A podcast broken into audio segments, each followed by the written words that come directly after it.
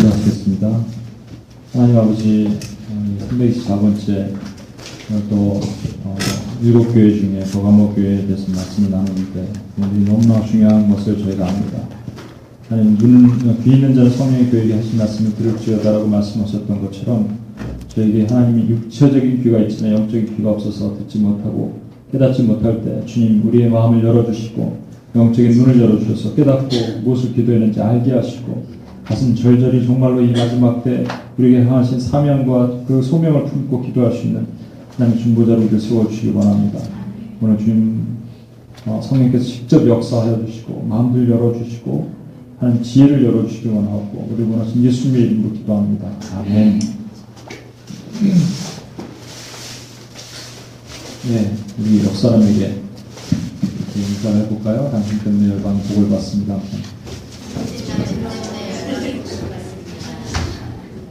있고 지수자매 뭘 하고 있나요?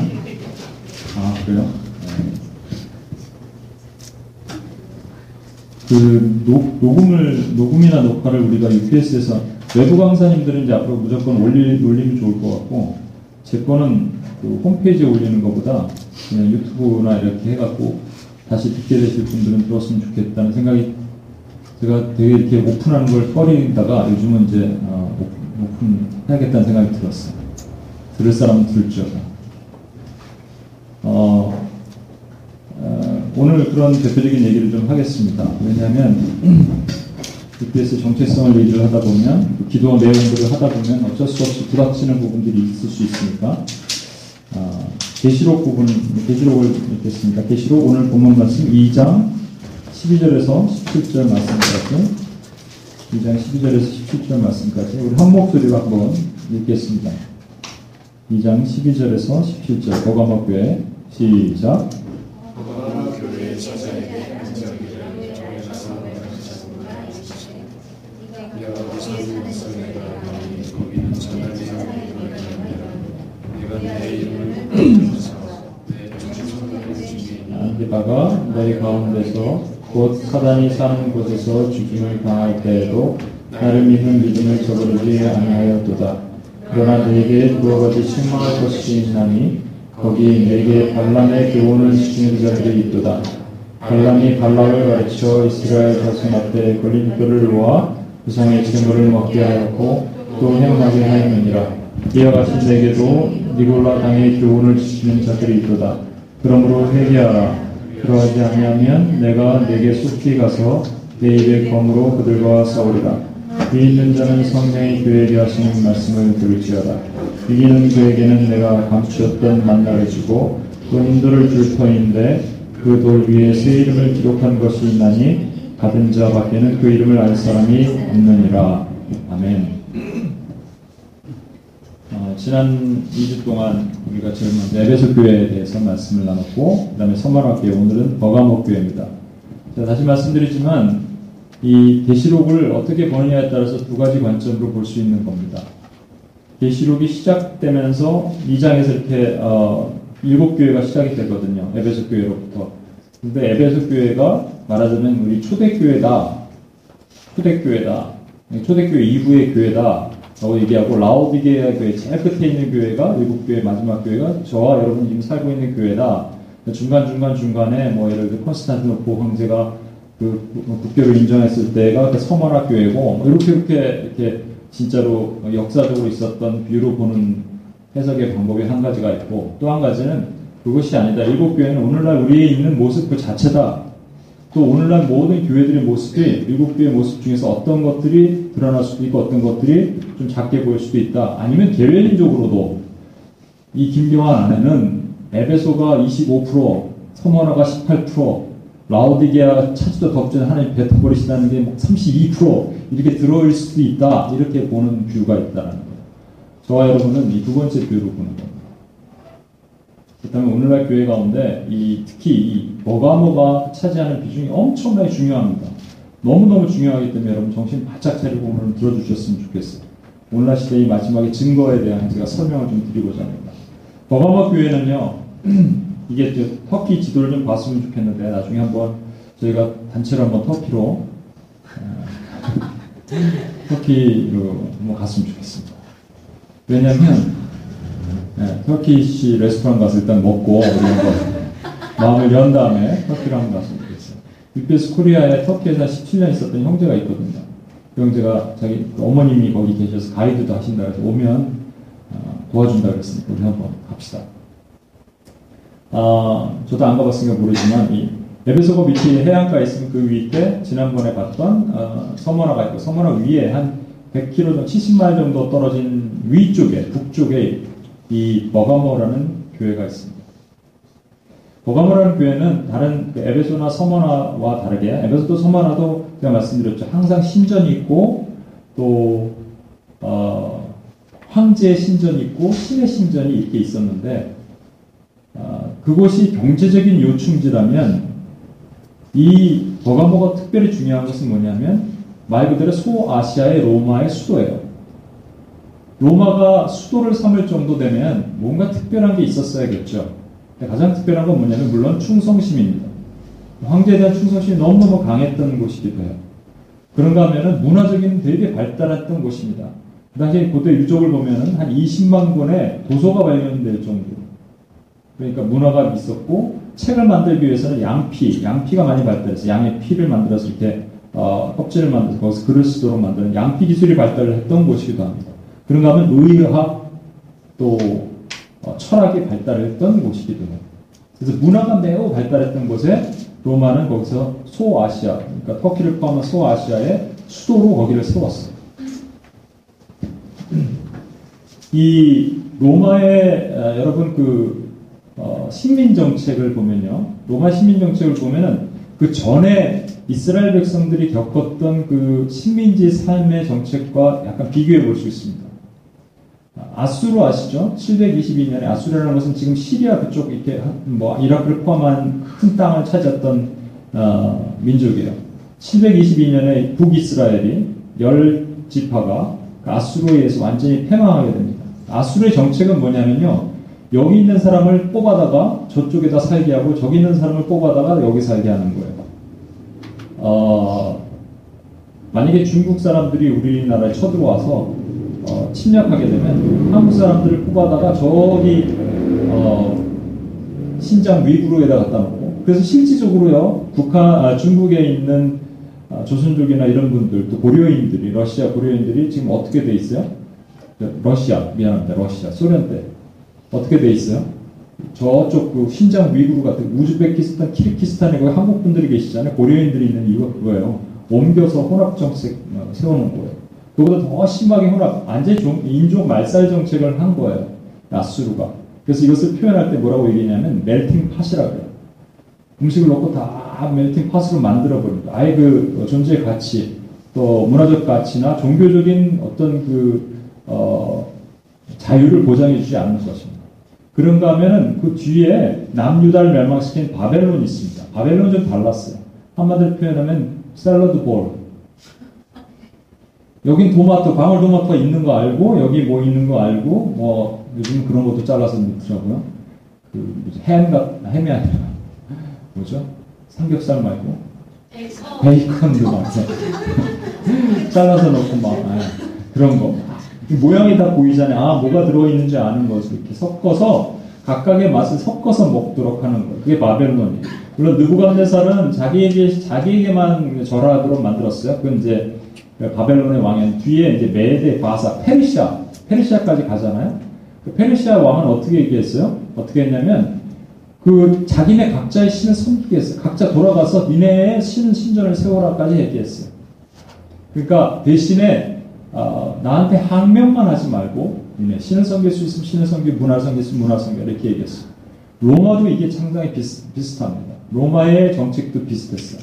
그래갖고 어, 소아시아, 터키나 이런 데를 점령하고 있지만 이민 정책에 있어서 흩어진 유대인들이 많이 거기 살고 있었잖아요. 흩어진 유대인들이 살고 있으면 너희 문화를 너희 문화 그대로 지켜라. 너희 언어대로 지켜라.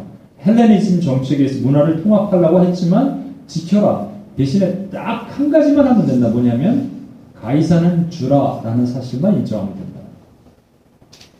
가이사, 시저는 주다라는 사실만 인정하고 그 대신에 니네 종교할 건 다 해라. 괜찮다. 이렇게 포용 정책을 써준 거예요. 그 시대적 배경에서 지금 버가목 교회에게 예수님께서 나타나셔서 말씀하시는 겁니다. 12절 좌우의 낯선 검을 가진 이가 가라사대 어, 좌우의 낯선 검은 계시록 1장에 이미 예수님에 대해서 이렇게 말씀하실 때그 표현할 때 1장 13절 이후에 하반절에 이렇게 설명이 되어 있습니다. 예수님에 대한 거 1장 13절 하반절 볼까요? 발에 끌리는 옷을 입고 가슴에 금띠를 띠고 그의 머리와 털에 희귀가 흰털 양, 털 같고 눈 같으며 그의 눈은 불꽃 같고 그의 발은 풀무불에 단련한 빛난 주석 같고 그의 음성은 맑은 물소리 같으며 그의 오른손에 일곱 별이 있고 그 다음에 그의 입에서 좌우에 날선 검이 나오고 그의 얼굴은 해가 힘있게 비친 것 같더라. 누가 이렇게 그 예수님의 이 모습을 이렇게 형상으로 그린 것이 있었는데 그 찾아보다 못 찾아서 볼 수 있으면 보여드리려고 했는데 그 예수님이 상상할 수 있는 그 예수님의 모습 있잖아요. 근데 특히 입에서 낯선 검이 이렇게 쫙 나오는 거예요. 그 그림에 보면 그 검이 나오는 걸로 돼 있어요. 이렇게 낯선 좌우에 낯선 검이 나온다. 우리 히브리서 4장에 이런 말씀 알죠. 하나님의 이 말씀은 살아 운동력이 있어서 좌우에 어떤 낯선 검보다 예리해서 우리 혼과 영과 골수와 골수를 찔러 쪼개기까지 한다. 이 말씀 자체가 뭐냐면 찔러 쪼개기가 penetrate as far as the division이에요. 그러니까 영과 혼이 있는 데까지 말씀이 후벼 판다는 얘기입니다. 그런가 하면은 우리 잘 아는 바울 사도는 뭐라고 얘기했냐면 모든 방어용 무기가 영적 전쟁에서 방어용 무기가 있죠. 그 믿음의 방패, 뭐 이렇게 구원의 투구, 의의 흉배, 진리의 허리띠, 뭐 이렇게 저랑 같이 이렇게 수련회 가서 한번 했었나 우리? 체조도 했었죠, 체조. 네, 믿음의 방패, 그죠. 네, 그런데 유일한 공격형 무기가 하나 있는데 그것이 보다 말씀이라는 거예요. 말씀이 얼마나 예리하냐면 좌우의 낯선 검처럼 표현했고 그 말씀이 예수님 입에서 이렇게 쫙 나온 것으로 묘사됐는데 각각의 교회에게 예수님의 형상을 첫 번째 묘사할 때마다 특징이 있는데 버가모 교회에게 처음에 시작할 때 예수님은 이런 분이시다 이렇게 묘사했던 것이 바로 입에서 낯선 검이 나온다라고 얘기했기 때문에 이 버가모 교회가 가지고 있는 상황을 우리가 짐작할 수 있어요. 뭐냐면 말씀이 필요한 곳이에요. 진리가 필요한 곳이에요. 그렇겠죠, 여러분? 어, 예수님도 40일 광야에서 이렇게 시험 받으시고, 어, 페라스모스라는 그 유혹받는다는, 예수님은 어떻게 유혹을 받아? 우리 때문에 유혹받으신 거예요. 어, 아담이 그 시험에서 실패했잖아요. 그 다음에 똑같이 예수님도 40일 광야에서 이스라엘 백성 40년 광야에서 헤맸던 것처럼 40일 광야에서 금식하신 이후에 우리를 대신해서 시험에서 승, 승리하셨는데 어떻게 승리하셨냐면 유혹에 들어올 때마다 뭐라고 하셨어요? 기록하였으되. 꼭 예수 말씀으로 이기신 거예요. 말씀. 그렇죠? 그러니까 말씀이 없으면 교회는 어떻게 된다? 지는 거예요. 그냥 간단해. 깨끗해. 지는 거예요. 그러니까 말씀에게 파워가 있고 능력이 있는데 교회가 그 말씀을 사용하지 못하고 오늘날 쓰러지고 넘어지는 많은 교회들. 저와 여러분이 교회라는 것은 건물 있는 교회가 얘기하는 게 아닙니다. 어느 영적인 전쟁에서 터해서 쓰러진다가 말씀이 없어서 쓰러지는 거예요. 간단한 거예요. 두 번째는 말씀을 몰라서 쓰러지는 것도 있지만 두 번째 13절 하반절, 아, 상반절을 보면 내가 어디 있는지, 아, 어디 사는지를 내가 아노라. 어디 사는지를 아노라. 여기서 아노라는 지난번에 말씀드렸지만 예수님이 배우고 아는 게 아니라 보고 안다 그랬죠. 어디 사는지를 아노라. 이렇게 에이도라는 배워서 하는 게 아니라 보고 안다라고 말씀드리고 그 다음에 뭐라고 되어 있냐면 거기는 사단의 권좌가 있는 데라. 옛날 성경에 사단의 위라고 되어 있는데 이것이 뭐냐면 그 throne 아니면 right center of the satanic place. 이 사탄이 있는데 그 중에서 아주 그냥 골짜기 딱이다 이런 거예요. 저기 66가 가면요. 몰몬교 본부가 있습니다. 몰몬교는 확실히 몰몬교예요. 큰 건물이에요. 어마어마. 그 차지해야 되는데 우리가. 땅을 주십시오. 땅밟기 한번 하면서 달라 그럴까요? 왜냐하면 창문이 없어. 창문이 얼마 안에 있는데 그 창문이 없어요. 진짜 신기하죠. 안에 안 들어가서 모르겠는데 신기한 겁니다. 사, 세계 사탄 본부가 밴쿠버에 있다 그래갖고 밴쿠버 아일랜드 저희가 그, 거기 선교 갔었거든요. 저희가 온 줄 알았으면 거기서 난리 뭐 중보기자 팀을 구성해서 우리가 공격했을 거라 그러더라고요. 근데 건물 들어가 봤더니 진짜 신기하게 창문이 별로 없어요. 이상하게 이러더라고요. 네, 지금 여기서 사단의 위가 있는 것이다, 사단의 권자, 프론이 있는 것이다라는 것은 지리적인 얘기를 하는 것이 아닙니다. 물론 그럴 수도 있겠지. 두 가지 해석이 가능합니다. 첫 번째는 아까 얘기한 것처럼 이게 뭐야? 수도예 수도. 뭐가 뭐가. 문화적인 요충지이고 수도라는 거예요. 그러니까 황제 신전이 큰 게 있었다는 거예요. 아주 큰 황제 신전이 있었고 황제 파워가 거기 임했다는 거예요. 정치적인 것. 첫 번째는 정치적인 것. 사단의 번제를 정치적으로 해석할 수 있습니다. 파워, 힘. 두 번째는 제우스의 대신전이 여기 있었습니다. 의학과 또 뭐 이런 것들이 여러분 옛날에 그 병을 고칠 때 병을 고칠 때는 의학이 그 마술과 함께 접목된 거 아십니까? 의학은 마술과 함께 같이 들어왔어요. 그래서 병을 고치다 의학적으로 치료하다가 완전히 지금 이런 정령주의 말하는 거 말고 어, 의학적으로 접근하다가 안 되면 거기다 이제 마술 연고를 이마에다 바른다든지 하는 거예요. 같이 접목하는 거예요. 제우스 대신전이 거기 있었어요.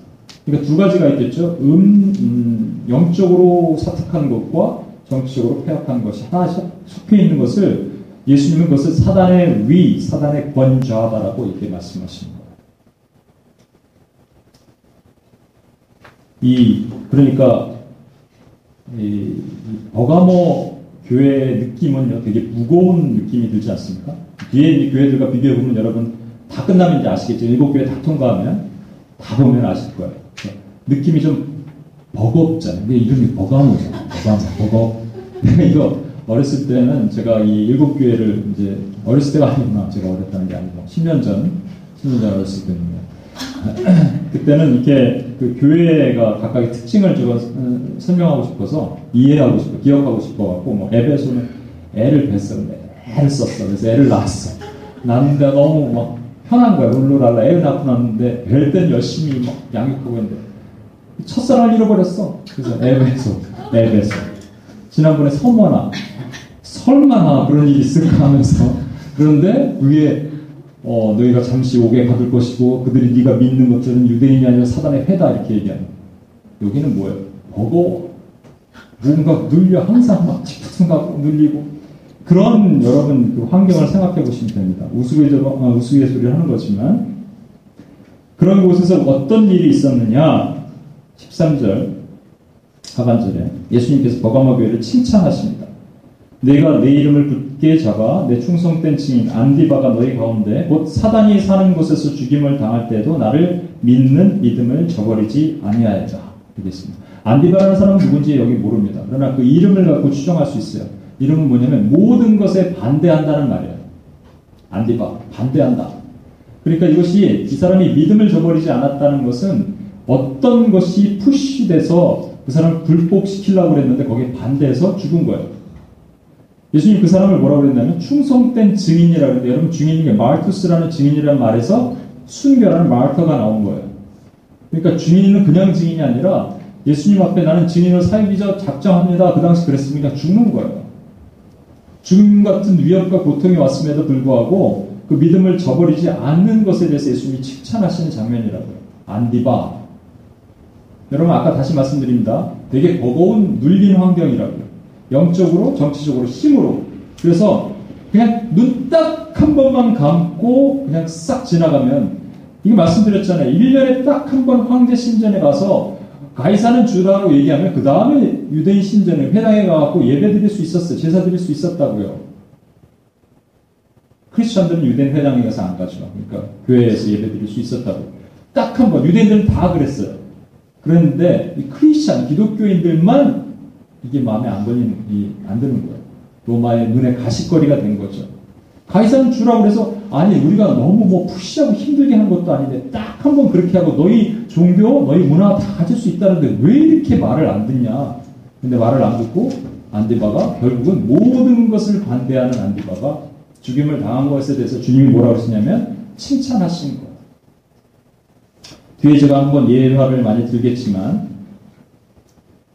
지금 최근에 제가 그런 얘기를 많이 들었어요. 우리 현정자매를 통해서는 또 어, 회사에서 뭐죠? 할로윈 복장을 하고 오라는데 어떻게 하겠냐. 최선의, 최선의 방법은 회사를 안 나가는 것과 그날 연차를 내고 그러고 안 나가고. 그냥 어렵지만 그렇게 하는 거예요. 또 누구에게는 직장에서 이렇게, 음? 어, 떤 일을 결정해야 되는데 그게 게이랑 관련된 어떤 뭐 동성애와 관련된 일, 뭐 이런 것들도 있었다. 그리고 저와 여러분이 어떻게 하겠습니까? 저와 여러분 지금 솔직히 말해서 지금 어, 강압적인 어떤 환경에 의해서 움직여지는 경우 있잖아요. 앞으로 더 심해질 거라고요. 크리스찬 어떠한 제가 얘기를 듣기로는 한국에서 어, 축구 선수 송 무슨 축구 선수가 있는데 한국 유명한 프로그램이 있다면서 아버지 아들이 함께 나오는 그 사람이 신실한 크리스찬이고 간증도 많이 했던 사람이에요. 신실한 크리스찬인지 모르겠어요. 근데 뭐 그것은 turn out 이렇게 나오는 거예요, 그렇죠? 신실한 크리스찬인지 아닌지 진짜지 짝퉁인지 여기서 나오는 거예요. 먹고 살아야 되니까 아니면 모처럼 프로그램 들어갔는데 중간에 나름 크리스찬들이 욕 먹지 않겠습니까? 왜? 법당에 가서 절을 해야 돼요. 여러분 어떻게 하시겠습니까? 한번 눈 딱 감고 한 번만 지나가고 나면 괜찮은데. 그 사람은 그래서 계속 프로그램을 하고 있는 걸로 알고 있어요. 그렇죠? 프로그램을 하고 있습니다. 프로그램 하고 있으면 먹고 살 수 있고 잘 유지될 수 있어요. 그러나 모든 것에 반대한 안디바 같은 사람들은 그냥 죽는 거예요. 매장당 끝나는 거예요. 이건 아주 작은 예, 예입니다. 제가 뒤에 다른 예를 보여드리겠습니다만 위에서 언급한 대로요. 오늘날 마귀의 정책들이 있습니다. 아수르의 방법 뭐냐면요. 아수르의 방법은 혼합이에요.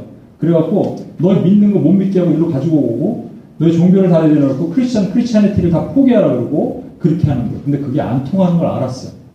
그래서 그게 모더니즘 시대에 포스트, 이, 우리 지금 포스트 모던인데, 포스트 모던 전에가 모더니즘인데, 모더니즘이라는 건 뭐냐면요. 기독교를 대항한 거예요.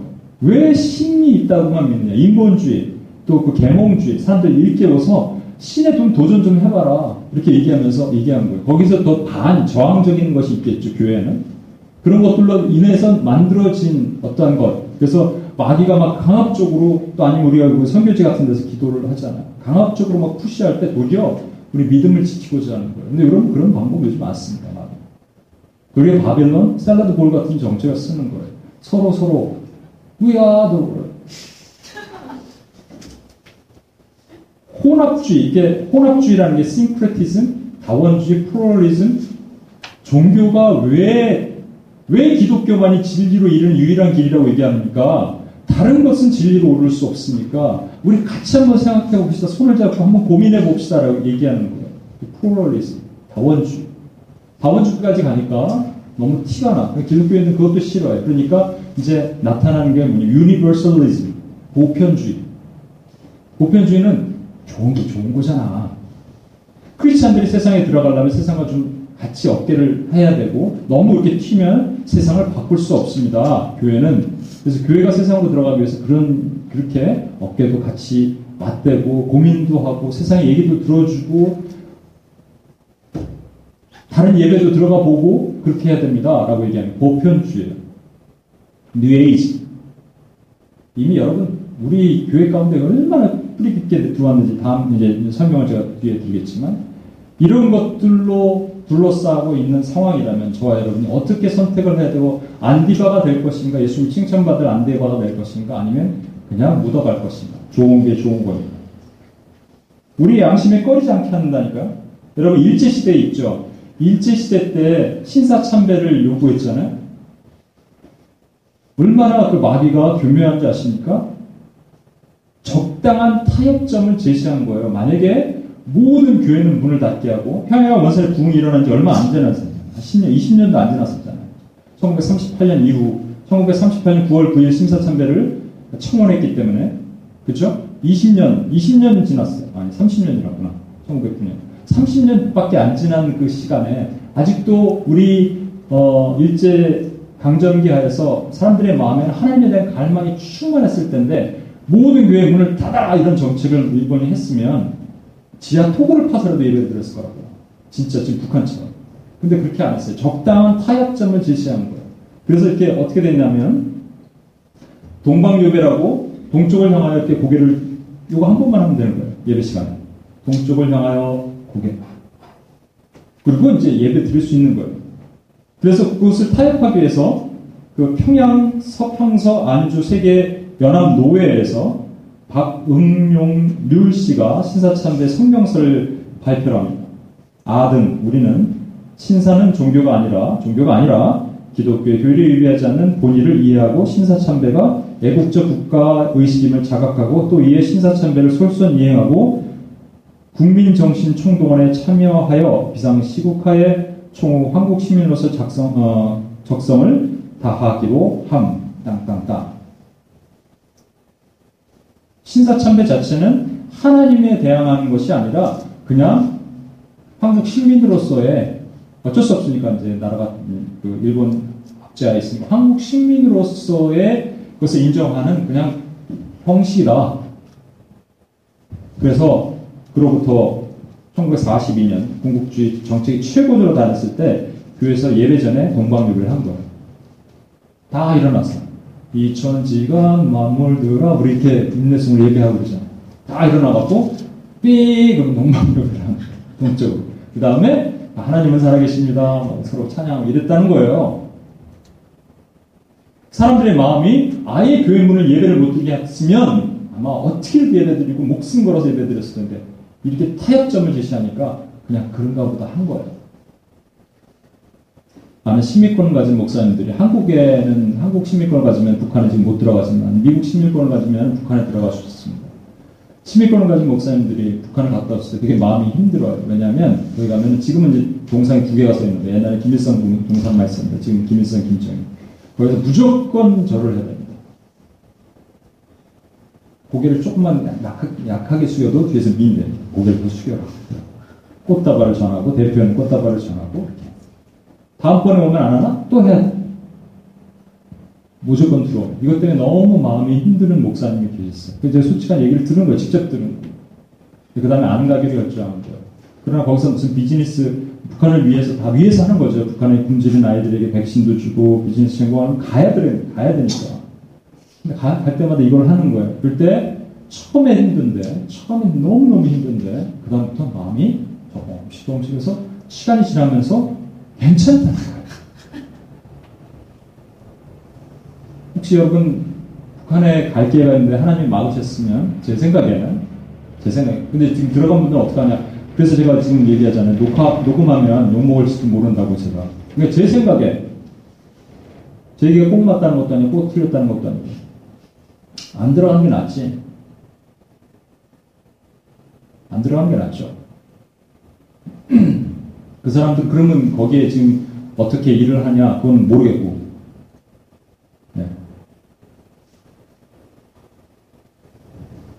다니엘과 세 친구는 어떻게 했는지 아시면 다니엘 아시죠?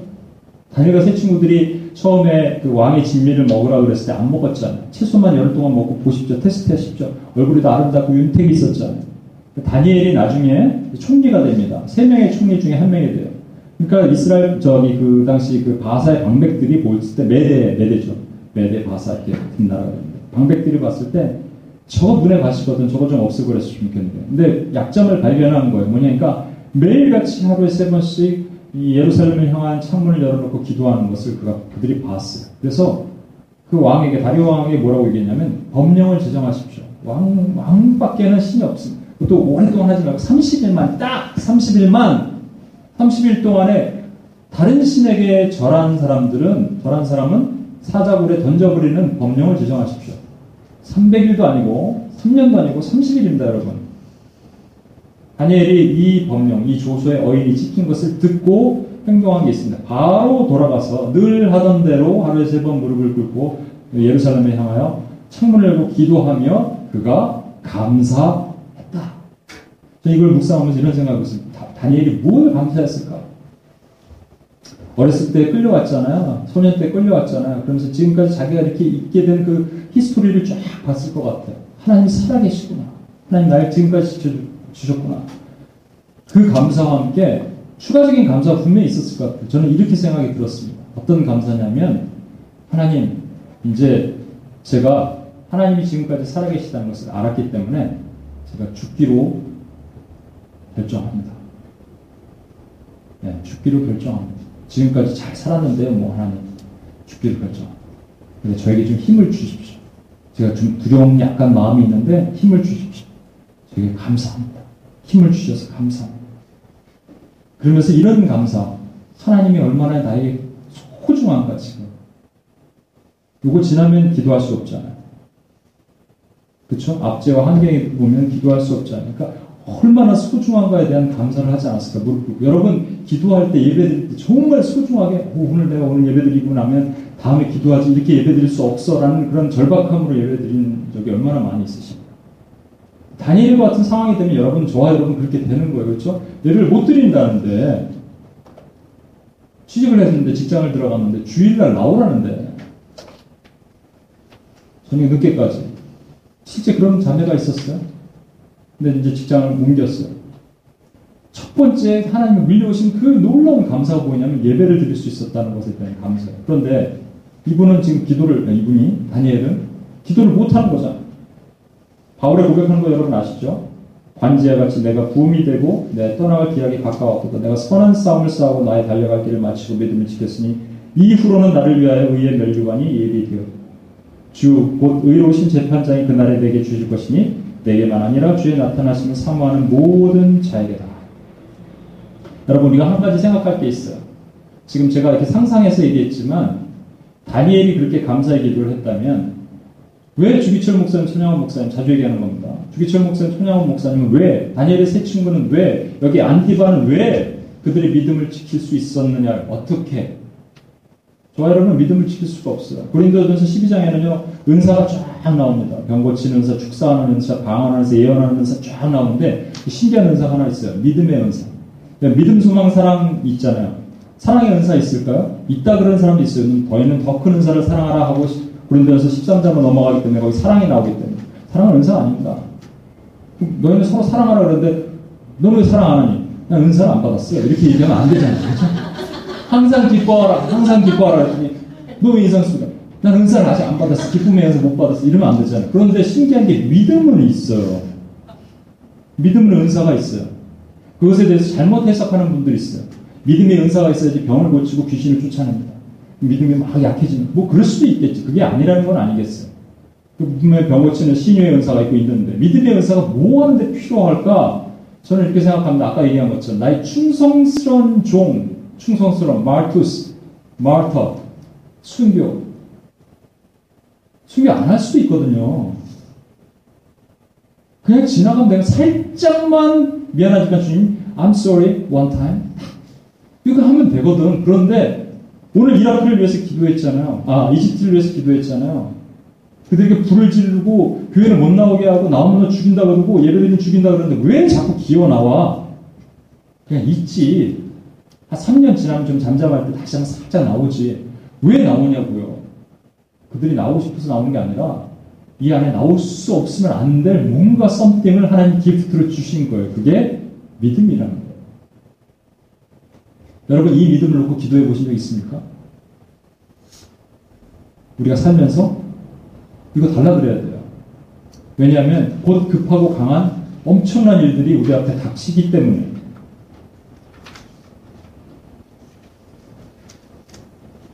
이 고린도전서에 아, 과부의 리스트를 올릴 사람들을 이렇게 정하면서 바울이 디모데에게 과부는 어떤 사람을 해야 되느냐 이렇게 가이드를 제시한 게 있어요. 이렇게 돼 있어요. 젊은 과부는 올리지 말라. 왜냐하면 이는 정력으로 그리스도를 배반할 때 시집 가고자 하면이 뭐 시집 과부는 시집 가면 안 된다는 얘기 아닌데 시집 가고자 하면이 처음 믿음을 저버렸느니라 이렇게 돼 있어요. 왜 저버렸냐면요. 혼자 있을 때 과부로 있을 때는 기도합니다. 우리 할머니도 오랫동안 과부로 계셔서 맨날 기도하셨어요. 무릎이 그래서 나중에 이렇게 막 거실 때 힘드셨어요. 맨날 무릎 꿇고 기도하셨어요. 제가 좀 다리를 피면 다 치시면서 저보고 무릎을 꿇으라고 어린애가 저도 그랬는데. 네, 과부로 오래 있으면 하나님만을 보는데 갑자기 남편이 뚝 생기면요. 과부로 있던 남편이 뚝 생기면 어떻게 되냐면 남편한테 간다는 얘기예요. 환경이 바뀌면 우리가 믿음을 버릴 수 있다는 얘기예요. 얼마든지. 우리 계시록 한번 찾아볼까요? 계시록 14장, 14장 한번 보겠습니다. 14장 9절 한번 볼까요?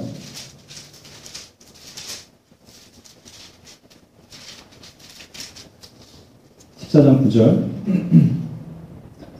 또 다른 천사가 곧 셋째 천사가 그 뒤를 따라 큰 음성으로 이르되 만일 누구든지 짐승과 그 우상에게 경배하고 이마나 이마나 손에 표를 받으면 그도 하나님의 진노의 포도주를 마시리니 그 진노의 잔에 섞인 것이 없이 부은 포도주라 거룩한 천사들 앞과 어린 양 앞에 불과 유황으로 고난을 받으리.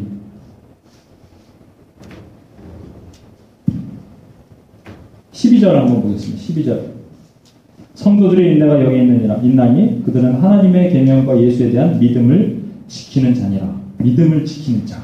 여러분, 저와 여러분에게 하나님께서 이렇게 저울을 주시고 그 저울에 대해 믿음을 지킬지 안 지킬지를 결정하시는 때가 지금이 급하고 강하게 되는 그때.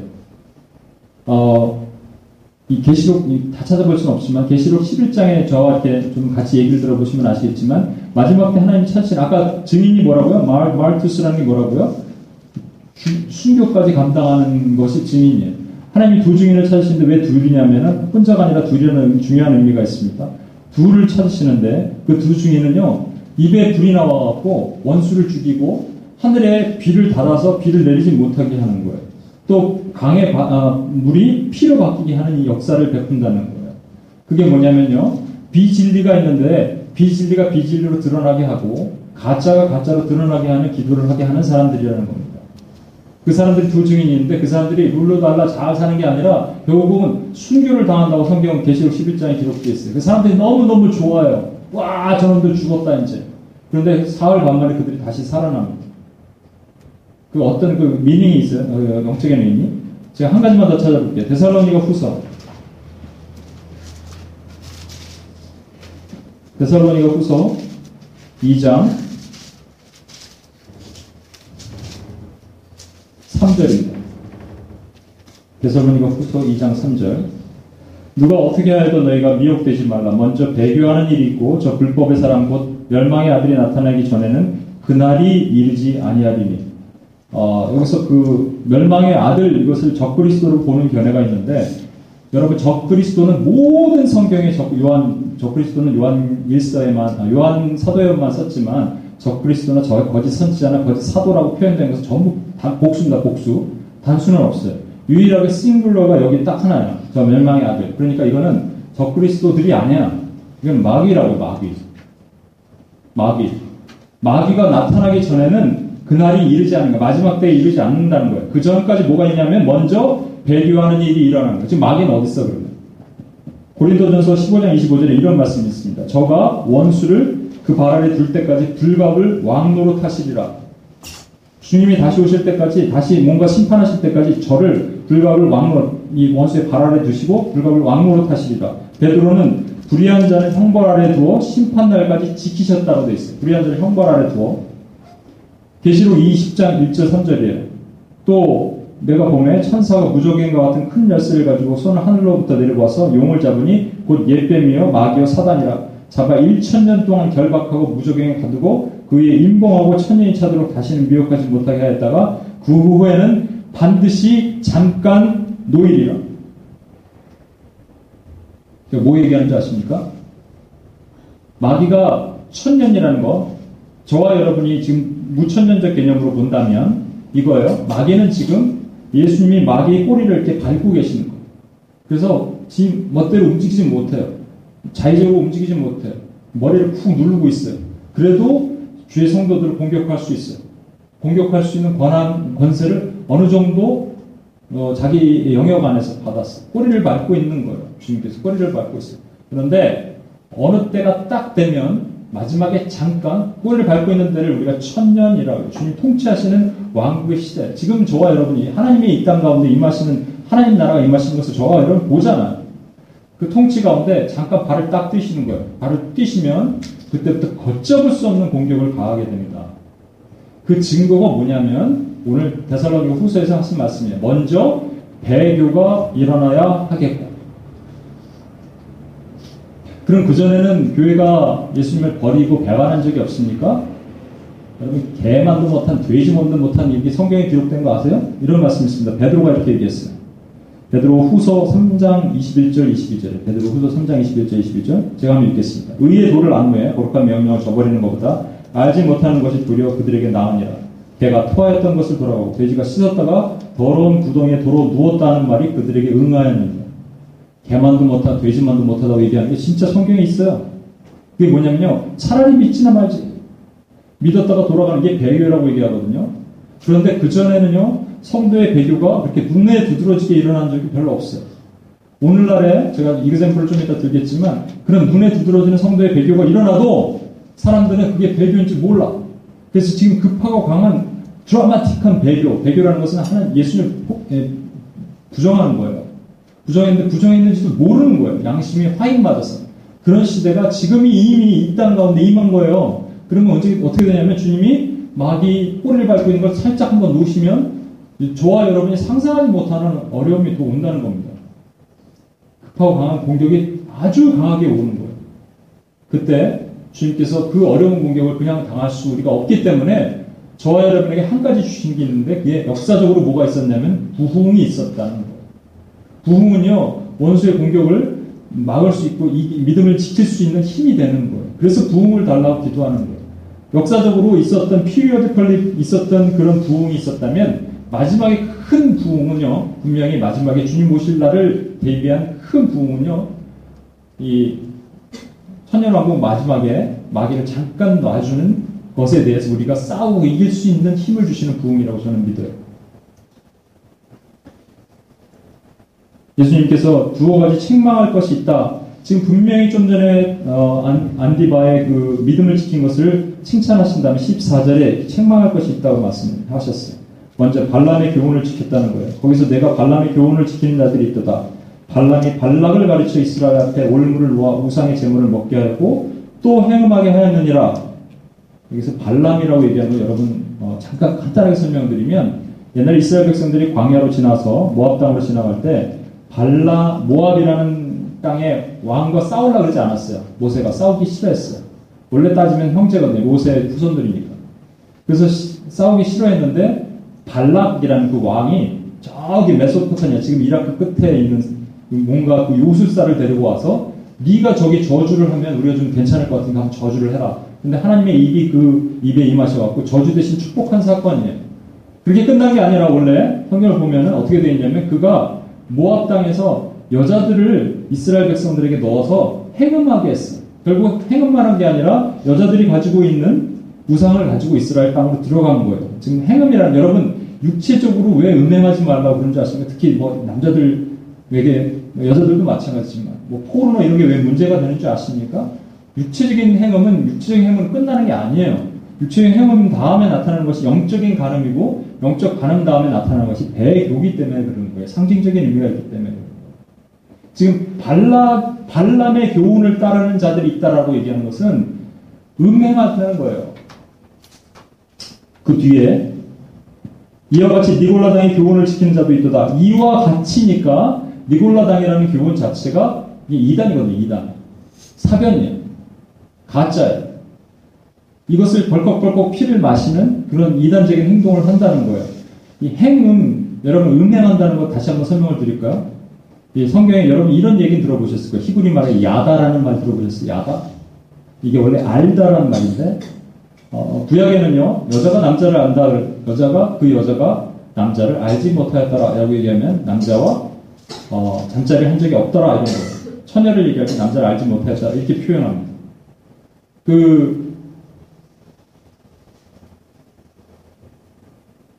아담이 하와를 하와와 동침함에라고 어, 창세기 4장 1절에 쓰는 동침함에도 원래 야다야 야다. 그럼 잘 생각해 보세요. 우리가 다른 어떤 여자가 다른 남자와 남편을 버려두고 다른 남자와 이렇게 음행을 했어요 여자가. 그럼 그 음행을 한 여자의 입장에서 보면 다른 남자를 알아가는 거잖아요. 먼저 남편을 버려두고 다른 남자를 알아가는 거잖아요. 그러면 이 영적 간음이라는 사실도 뭐냐면요. 하나님을 버려두고 다른 것에 더 관심이 있어서 다른 걸 알아가는 게 영적 간음이라고요. 아까도 말씀드렸지만요. 마귀는 교묘한 써요. 보편주의 뭐 이런 것. 우리로 하여금 하나님을 버리고 절에 가게 만들지 않는다니까요. 하나님을 버리고 힌두 사당으로 가게 만들지 않는다니까요. 교회로 하여금 그렇게 안 해요. 대신에 하나님을 아는 것을 버리고 다른 것을 더 알아가는 것을 기쁘고 희열을 느끼게 만드는 이게 영적 간음이라고요.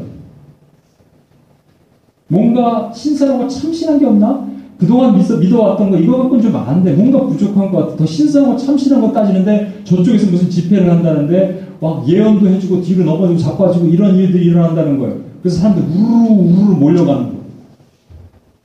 하나님의 인격과의 교제가 없고 하나님과의 온전한 만남이 없는 그런 곳에 사람들은 귀가 쫑긋하게 돼 있어요. 그런가 하면 교회적으로 보면요. 아까 사단입니다. 뭐가 뭐가 버거운데 버거운 그런 눌림이 있는 것에는 아까도 얘기한 것처럼 직장을 들어갔는데 아니면 그 송정국이라는 그 축구 선수가 이거를 저를 한, 한 번만 간단하게 절하면 되는데 안 하면 잘리게 되거든요. 안 하면은 그 내가 누릴 수 있는 걸 못 누리게 되거든요. 그런 상황이 너무 많다는 거예요. 교회적으로는 그렇습니다. 혼합주의, 다원주의. 눈에 보이는 것이 아닙니다. 계시록 17장 한 번만 더 들어볼게요. 계시록 17장.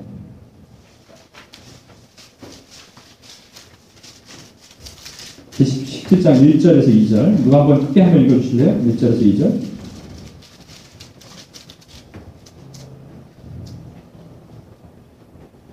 계시록 17장 1절에서 2절. 또 일곱 대접을 가진 일곱 천사 중 하나가 와서 내게 말하여 가로되 이리 오라 많은 물 위에 앉은 큰 음녀의 밭을 받을 심판을 내게 보이리라 땅의 임금들도 그로 더불어 음행하였고 땅에 거하는 자들도 그 음행의 포도주에 취하였다 예, 물에 앉은 물이라는 것은 만국인데 만국에 앉은 음료가 있는데 포도주를 꽉 마시는데 이게 성도의 피거든요. 마시는데 땅의 임금들 정치가 결탁이 되어 있는 거예요. 힘이 파워가 결탁이 되는 거예요. 황제의 신전 로마의 황제의 신전 옆에 제우스 신전이 있는 거예요. 음란한 곳 옆에 파워가 같이 있는 거예요. 여러분 잘 보십시오. 그런가 하면 18장 18장에 큰 성 바벨론의 테마에 대해서 말씀하고 있는데 18장 2절 3절 한번 읽어주세요. 우리 진선자매 한 번 더. 계시록 18장 2절 2절 3절. 힘센 음성으로 외쳐 가로되 무너졌도다 무너졌도다 큰 성 바벨론이여 귀신의 처소와 각종 더러운 영이 모이는 곳과 각종 더럽고 가증한 새에 모이는 곳이 되었도다 그 음행의 진노의 포도주를 인하여 만국이 무너졌으며 또 왕, 어, 땅의 왕들이 그로 더불어 음행하였으며 땅의 상고들도 그 사치의 세력을 인하여 치부하였도다 하더라 예, 이 계시록 18장 2절 3절에서 세 가지가 같이 들어가 있습니다. 더러운 영, 땅의 왕, 땅의 상고, 경제, 땅의 왕, 정치, 더러운 영, 종교 이 세 가지가 같이 있는 거예요. 이 세 개가 들이다 짬뽕이 돼갖고 오늘날 교회 가운데 파고 들어왔어요. 하나의 모습을 말씀드리면 그게 해방신학 같은 겁니다. 왜? 민중의 낮은 사람들, 헐벗고 굶주린 사람들 예수님이 찾아오셨는데 그들 우리가 그냥 두고 있을 수 있습니까? 그러면 자기 돈을 주면 돼요, 그냥. 그들이 다가와서 아픔이 있으면 빵을 자기 돈으로 나눠주는데 자기 돈 안 쓰고 저기 있는 부자의 돈을 갖다가 여기다 쓰게 하는 거예요. 그게 해방신학이에요. 예수님은 한 번도 파워를 쓰게 하신 적이 없어요.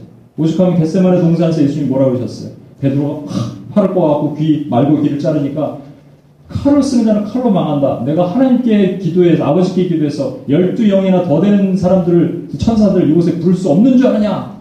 이렇게 마지막에 세상이 쓰는 파워까지도 예수님 끝까지 거부하셨어요. 근데 우리가 뭔데 해방 신학과도 얼마나 많은지 모릅니다.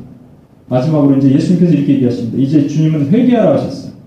회개하지 않으면 내가 내게 속히 가서 내 입에 검으로 싸우리라. 내 입에 검으로 싸우리라. 어, 입에 검이라는 건 다시 말씀드립니다. 아까 초, 처음에 말씀드렸죠. 이 버가모 교회에 예수님이 나타나셨는데 그 예수님이 표현할 때 입에 검이 나오는, 좌우에 낯선 검이 나오는. 그러니까 이 버가모 교회는 분명히 진리가 왜곡된 땅이에요. 오늘날 교회로 말하면 진리가 왜곡된 교회들이에요. 목사님들이 앞에서 나와서 좋은 얘기를, 아, 목사님들하고 함부로 얘기할 수는 없지만 어떤 특정한 인물들이 나와서 좋은 얘기를 하는 것 같지만 거기에는 번영신학, 이렇게 하면 더 잘 될 수 있습니다 하는 거와 힘의 신앙, 해방신학이라 같은 것들, 그 다음에 종교 신비주의, 또 파워풀한 거 사람들이 막 사탕 발리면 쫓아다니게 만드는 많은 것들을 쏟아붓는 곳이 있다는 거예요. 그곳에 사람들은 쫓아오는 거예요. 구체적인 예를 한번 몇 가지만 들겠습니다. 아까 얘기한 것처럼 비진리가 선포되는 달콤한 그런 현장. 그래서 사람들은 종말론, 또는 베리칩 이런 이런 것들 여러분 왜 종말의 베리칩 같은 거 사람들이 광분한 줄 아십니까? 왜 광분하냐면요. 신기하기 때문에 그동안 하나님 안 하는데 너무 밋밋해 재미없어 그런데 영적 가늠은요 항상 신기하고 흥분하게 만들고 재미있는 것들이 눈에 보이는 거예요. 성경보다 유튜브가 더 강력해 파워풀해. 그래서 우리를 그렇게 움직이게 만드는 거예요. WCC 총회라고 있습니다, 여러분. 제가 한번 몇 번 말씀드린 게 있는데, WCC라는 것은 10월에 한국에서 총회가 있어요, 부, 산에서 여러분 이거 그냥 우습게 넘기지 마십시오. 10월에서 부산에서 WCC 총회가, WCC는 다원주의의 아주 대표적인 것이고요. 아까 음녀가 독주를 마시고 성도의 피를 마셨던 것의 아주 대표적인 모습이에요. 한국에는 미안한 얘기지만 제가 참 존경하는 그래도 순복음교 조용기 목사님 밑에 이영훈 목사님 그쪽이 거기 관련이 있고 명성교회 어느 누가 명성교회 다녔었죠? 김삼환 목사님 그 외에 분들이 제가 뒤에 한번 설명을 드릴게요. 그들이 그것을 알까 모를까? 성경은 분명히 또 오늘 이 버가모 교회 거기에 대한 답이 나와 있어요. emerging church라고 해요. 요즘 emerging church 여러분 안 가보셨죠? 여기도 많이 있습니다. 뉴욕엔 특히 많아요. emerging church라는 건 뭐냐면 이멀징 처치를 보여드리려고 그, 보여주려고 이렇게 그 어, 프레젠테이션 만든 비디오 클립을 봤어요. 한 교회에서 두 예배가 드려요. 아침 예배, 저녁 오후 예배. 아침 예배는 할머니들 20명이 앉아 계어요 오후 예배는 1시, 2시에 젊은이들이 일어나서 이 예배 드리는 거예요. 저는 그걸 얘기하는 게 아닙니다. 그게 잘못됐다는 거 얘기하는 게 아니에요. 사람들이 뭘 얘기하냐? 봐라! 일부 예배는 저렇게 사람이 없는데, 2부 예배, 저 살아있는 예배, 역동적인 예배, 사람들이 몰려들지 않느냐? 근데 그게 중요한 게 아니에요. 사람이 많고 좋은 게 중요한 게 아니에요. 예배는 누구한테 드리냐면 하나님께 드리는 거라고요. 오늘날 구도자 예배 같은 것들.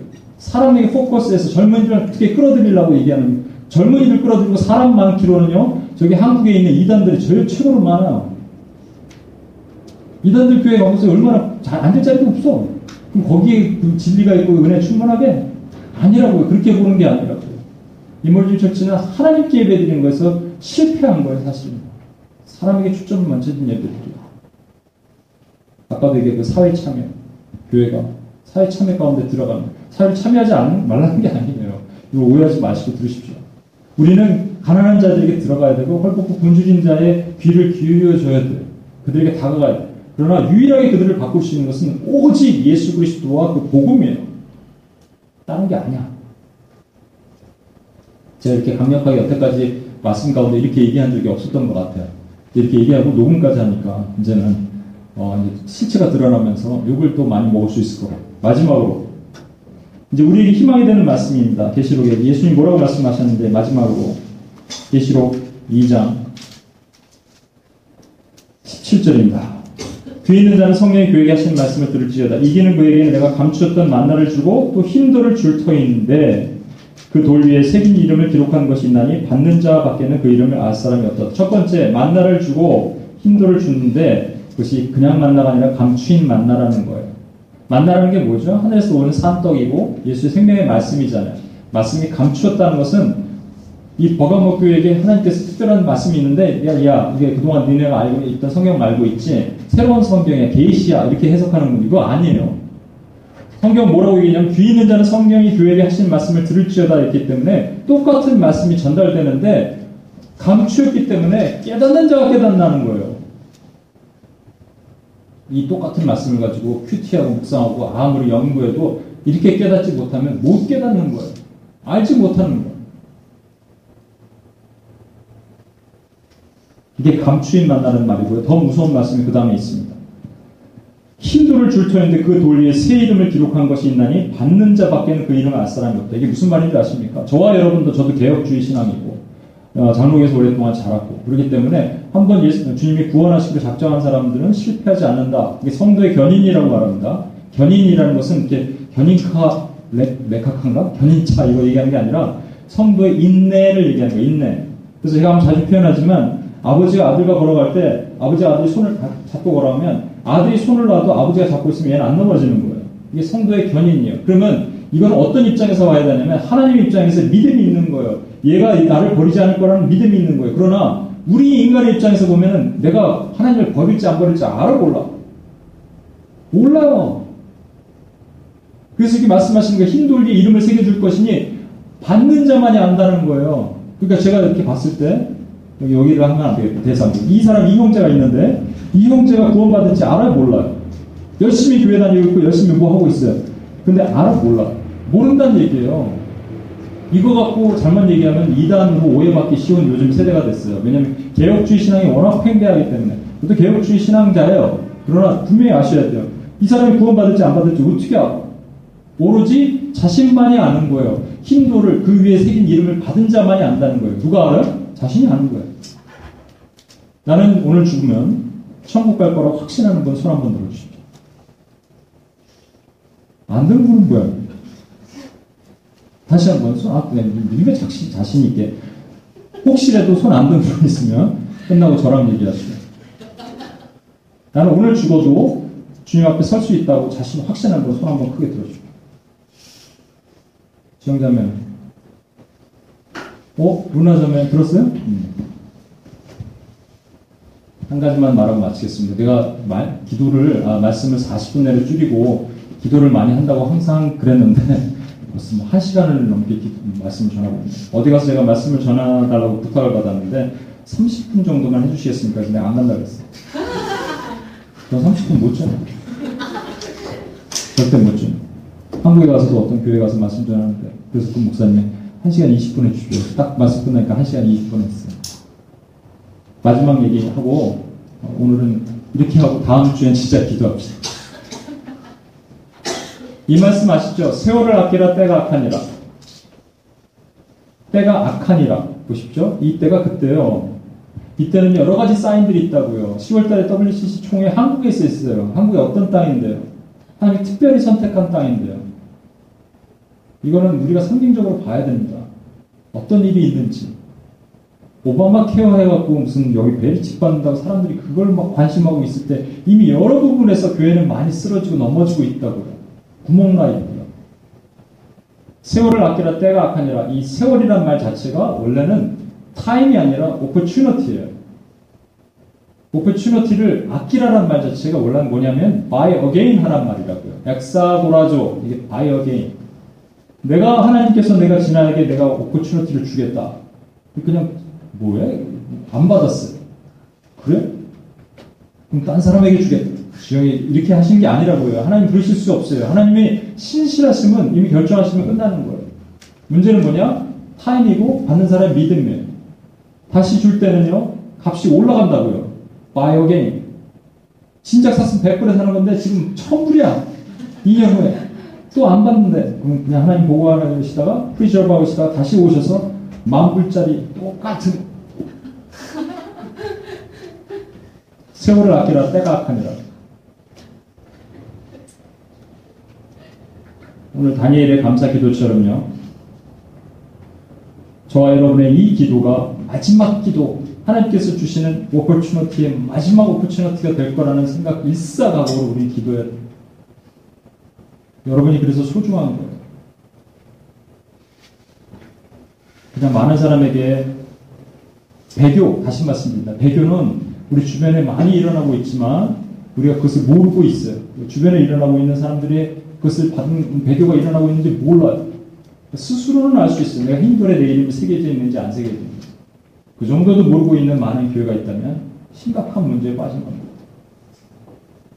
이제 저와 여러분은 이 자리에 오신 여러분은 하나님께 exagorazo. buy again 하라고 opportunity를 주시면 yes 하고 그냥 pay 하시는 거예요. credit card 확 긁는 거예요. 영적 credit card. 그걸 하나님이 그냥 딴 사람한테 줘버리고 촛대를 옮긴다고 얘기하는 거랑 오해하지 마십시오. 촛대를 옮기는 거는 하나님의 성령이 그 다음에 그 사람에게 임하지 않는 거예요. 템포리일 수도 있어요. 에베소 교회를 완전히 떠나시지 않았다고 저는 믿어요. 네가 첫사랑 잃어버렸는데 그렇지 않으면 촛대를 옮기리라. 옮기리라. 그것은 교회의 지기를 뺏어버리는 게 아니고 촛대에 가지고 있는 영적인 의미. 성령이 임하시지 않는 교회. 다윗이 고백했던 것처럼 주의 성실을 향해서 멀리하지 마옵소서라고 얘기했던 것처럼 우리 같이 한번 기도하고 짧게 기도하고 마치죠 여러분 시간이 됐습니까? 네, 그냥 저 기도할게요 우리 한 목소리로 한 번만 기도하겠습니다 어, 버거워 교회는요 말 그대로 좀 우스갯소리를 얘기했지만 되게 버거운 상황입니다 버거운 상황에 있는 교회들이에요. 그래서 푸시 돼요. 눌려 있어요. 그럴 수밖에 없는 상황이 되고 그리고 한 번 눈 딱 감고 찔끈 감으면 그 다음에 신앙생활 편하게 할 수 있는 곳이 크리스천리티를 포기하지 않아도 되고 크리스천의 identity를 포기하지 않아도 돼요. 네, 눈 한 번 찔끈 감으면 돼요. 그런 상황이라고 여러분 생각해 보시면 돼요. 앞으로 그런 상황이 온다고 하면 저와 여러분이 그걸 지킬 수 있습니까? 못 지켜요. 저와 여러분 그런 힘이 아무것도 없어요. 솔직히 말하면. 그래서 이제 이 기도를 해야 됩니다. 그리고 이 기도를 교회 가운데 심어달라고 기도해야. gift를 달라고, 은사를 달라고. 그것이 믿음이에요. 믿음을 지킬 수 있는, 내 신앙을 지킬 수 있는 믿음을 주시옵소서. 하나님 제 힘으로 할 수 없고, 제 능으로 할 수 없지만, 하나님 성령의 힘으로 이것이 할 수 있도록 저에게 그 믿음을 주십시오. 믿음의 gift를 달라고 한번 같이 한번 기도하겠습니다. 어떠한 상황과 어려움이 와도, Are you Christian? 얘기할 때, Yes, I'm Christian. 나는 꼴통 예수인이다 말할 수 있는 담대한 믿음을 달라고. 그것 때문에 내가 어려움을 겪는다 하더라도, 그것 때문에 내가 사회적인 매장을 당한다 하더라도, 나는 그렇게 할 수 있다는 강한 믿음을 우리에게 주시면 우리 기쁘다니까 할 수 있다니까. 하나님이 찾으시는 자 왜 이런 이집트 땅에 아까 우리 진리자매가 기도했으면 뭐라고 기도했는지 아십니까? 그들이 우리에게 위로가 되게 하십시오. 그들이 우리에게 위로가 되게 하십시오. 하나님이 찾으시는 자는 하나님 거룩한 샘플은요 그런 상황이 와도 무릎 꿇지 않는 주기철 선영원 목사님이 우리에게 위로된 것처럼 우리로 하여금 세상이 위로되게 하시는 거예요 그럼 우리가 믿음을 가지고 기도해야 됩니다 다시 한번 기도하겠습니다 같이 한번 기도하겠습니다 하나님 믿음을 주시옵소서. 믿음을 선물로 주시옵소서. 같이 한번 기도하고 주 앞에 나가겠습니다. 기도하십니다. 하나님 아버지 시간 기도하십니다. 하나님 아버지 하나님 앞에 하나님을 내렸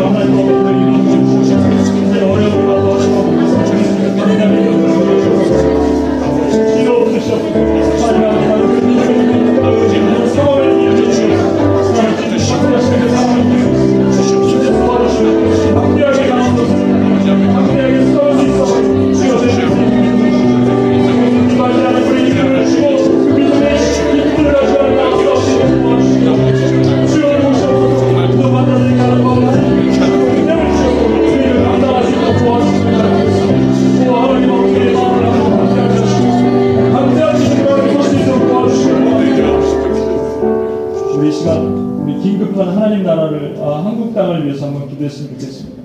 여러분 하나님이 마지막 때 스가랴서의 4장에 보면은요 그 감남산을 동과 서로 가르신다. 감남산이 무슨 산입니까? 예루살렘 건너편에 있는 산이고 예수님께서 그, 그 땅에서 피가 어, 땅방울이 핏방울이 되도록 기도하셨던 그 땅이 그 산이에요. 그 산이 동과 서로 갈라지고 한결의 몰짜기에 임하게 되는데 거짓과 가짜, 양과 염소가 구분이 되는 거예요. 그렇게 되면은 우리가 아무리 사실 WCC 같은 그런 폐역한 것들이 없어지게 해달라고 기도해도 없어지진 않을 것입니다. 예언이 성취돼야 되기 때문에. 그러나 그것은 뭐냐면 가짜는 가짜대로 진짜는 진짜대로 살지어다 하시는 말씀을 이루게 하시는 거예요. 그 다음에 이 시간 우리가 기도할 것이 있어요. 하나님이 진짜가 더 보호하시고 그들이 배교하지 않고 하나님 떠나지 않게 하시고 혹시 어둠 가운데 눌려서 아무것도 모르고 죽어가는 영혼들이 있다면 그곳에서 돌아오게 해달라고 우리 한 번만 더 기도합시다. 한국의 그 폐역한 WCC와 뭐 이런 여러 가지 상황을 놓고 하나님 그 땅을 하나님 고치시고 회복시키시고 그땅 가운데 노출되어 있는 많은 영혼들이 죽게 돌아오게 해달라고 우리가 같이 한번 기도하고 주 앞에 나갑시다. 하나님 아버지 시작해서 하나님께서 주실 것을 아십니다. 하나님 아버지 이 땅을 한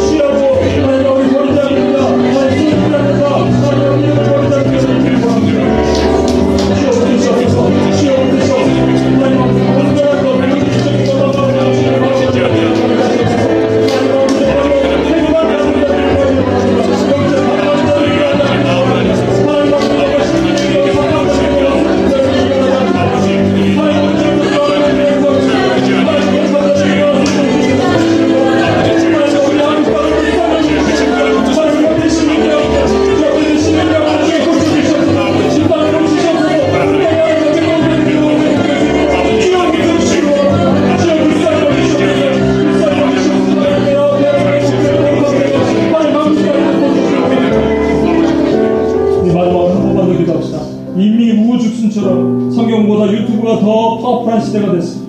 하나님 크리스찬이라고 하면서도 하나님을 알기보다는 세상이 더 화려하고 자극적이고 우리 막 영을 혼미케 만드는 것에 우리가 그냥 노출되고 빠져버린 시대가 되었습니다. 제 하나님의 백성들을 보호해달라 한 번만 기도하고 이것을 놓고 깨어서 기도하지 못해 우리 자신을 회개하고 주 앞에 나옵시다.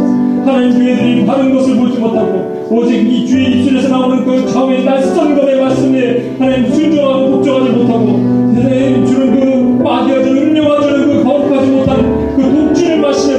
부족한 우리의 영혼들이 있으면 하나님 고쳐주시고 그들의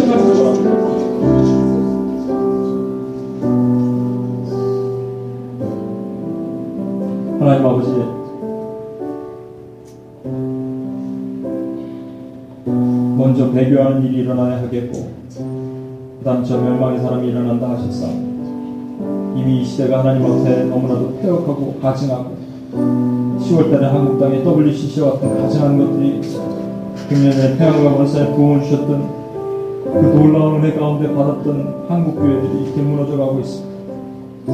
수많은 것들의 사람들은 현혹되고 하나님보다 세상의 가짜의 동물에 취해서 그것을 추종하고 따르고 있고 교회는 정치와 결탁, 힘과 결탁해서 하나님 아닌 다른 힘을 파워를 하나님 숭상하고 있음을 하나님 이 시간 주께 깊은 하나님 아버지 회개를 드립니다.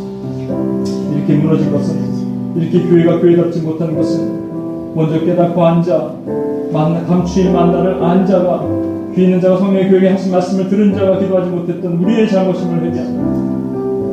이 시간 하나님 아버지 오늘부터 저희가 무릎 꿇고 기도할 것입니다. 엑사고라조 바이오게나라 하실 때 하나님 그 기회를 가지고 하나님 아버지 다니엘이 기도했던 것처럼 이 기도가 다시 한번 이런 중보기도의 자리가 오지 않을 것일 수도 있다는 일사각오의 마음으로 하나님 우리가 기도하게 것을 하여 주시옵소서. 하나님 우리에게 그 기회를 주시옵소서. 우리가 사겠습니다. 우리가 값을 치고 사겠습니다. 주님 우리에게 주신 놀라운 축복의 은혜를 마음속으로 간직하고 오늘도 중보자로 삶을 살기를 결단하는 우리 신실한 중보자들에게 하나님의 갑절의 은혜를 보여주시고 특별히 영으로 묶여있고 공격받고 미혹받는 모든 하나님의 영혼들을 예수의 이름으로 하나님 그 결박을 풀어주시고 자유함을 선포합니다. 하나님 머리 아픈 자, 영적으로 눌린 자, 육체적으로 피곤한 자, 예수의 이름으로 하나님 결박, 결박에서 풀어질지어다. 풀어질지어다. 해방받을지어다. 하나님 아버지 자유케 하여 주시옵소서. 기쁨을 주시옵소서. 승리하게 하여 주시옵소서. 내일 아침 물을 끌때 하나님 아버지 발바닥이 하나님 땅에 닿기 이전에 무릎이 먼저 땅에 닿을 수 있는 결단을 할 수 있도록 하나님 허락하여 주시옵소서. 다시 한번 감사드리며 우리 구원하신 예수님의 이름으로 기도합니다. 아멘.